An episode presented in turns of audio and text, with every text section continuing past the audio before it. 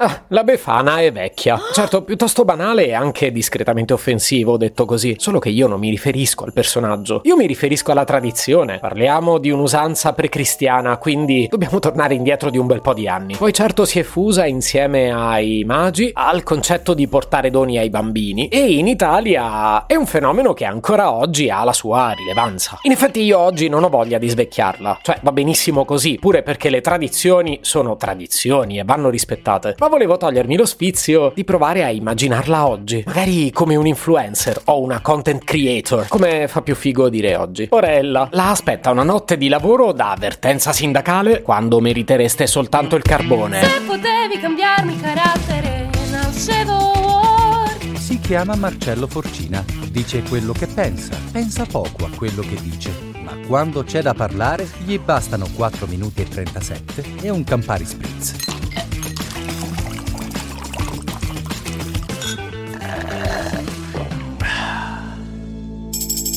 Ragazzi, ho avvistato la Befana su Facebook. Si chiama Befana, e però lì serve anche il cognome che Mark eh, lo pretende, quindi, quindi si chiama Befana Befana. Vabbè, però è da anni che su Facebook non si brilla per originalità. Peraltro è un covo di boomer. E devo dire che, nonostante la Befana sia ben più vecchia, alla fine ci si trova discretamente a suo agio. Ad esempio, condivide link senza aprirli. Tipo, se trova un articolo sul fatto che non è vero che le caramelle fanno male ai bambini, lei lo condivide. E poi chi se ne frega cosa c'è dentro? Ha anche pubblicato dei tutorial. Sì, su come preparare una maschera al carbone con gli ingredienti che avete a casa. Eh, chi di noi non ha il carbone a casa? Però magari anche l'olio d'oliva, il bicarbonato e il Vinavil. È una maschera risolutiva. Una volta che l'avete messa, vi copre per sempre. E le rughe non sono più un problema. I contenuti sul terrapiattismo no, quelli non li condivide. In fondo gira il mondo volando su una scopa e dalla sua visuale in effetti lo vede che è tondo. E poi fa gli auguri di buon compleanno a tutti. D'altra parte, lavorando un giorno su 365, 66 quest'anno, ha un sacco di tempo libero. Lei sostiene che siamo coetanei, perciò non mi giudicherete se le tolgo l'amicizia. Sta vecchia rincoglioni. Sarà che sono un addetto ai lavori, ma trovo che il profilo LinkedIn della Befana sia davvero perfetto. È curato in ogni dettaglio. Come foto profilo ha scelto una foto di profilo e avendo un naso particolarmente riconoscibile direi che ha fatto bene. La job title è poesia pura. Suprema distributrice di dolciumi e carbone. Che gli vuoi dire? Io l'assumerei tipo ieri. Vediamo le skill. Esperienza pluriennale nel volo su una scopa magica, conoscenza avanzata delle tradizioni natalizie, ottima capacità nella gestione dello stress e del multitasking. Beh, in effetti ci sta. Appassionata di viaggi notturni e mezzi di trasporto alternativi. Attualmente occupata part-time.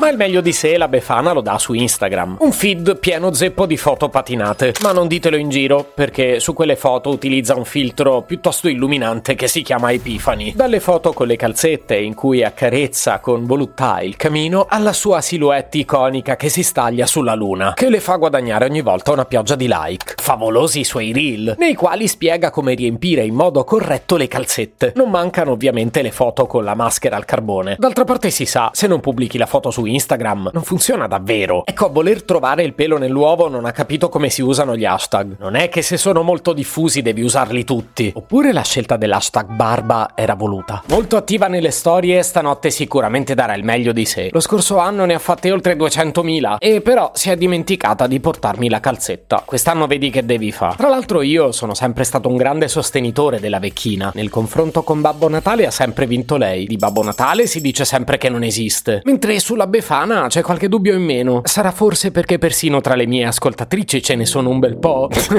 Tanti auguri. Se potevi cambiarmi il carattere, nascevo Word. Un podcast inutile, effervescente e tossico, come una pasticca di mentos in una bacinella di Coca Zero. Questa serie è disponibile su tutte le principali piattaforme di podcast: Spotify, Apple Podcast, Google Podcast, Spreaker, Amazon Music e a breve anche sul citofono di casa tua. Stelline, recensioni e follow sono molto graditi. Per due chiacchiere con Marcello e aggiornamenti sui prossimi inutili episodi, segui il canale Instagram chiocciola Nascevo Word oppure cerca su Telegram l'account chiocciola Marcellogram.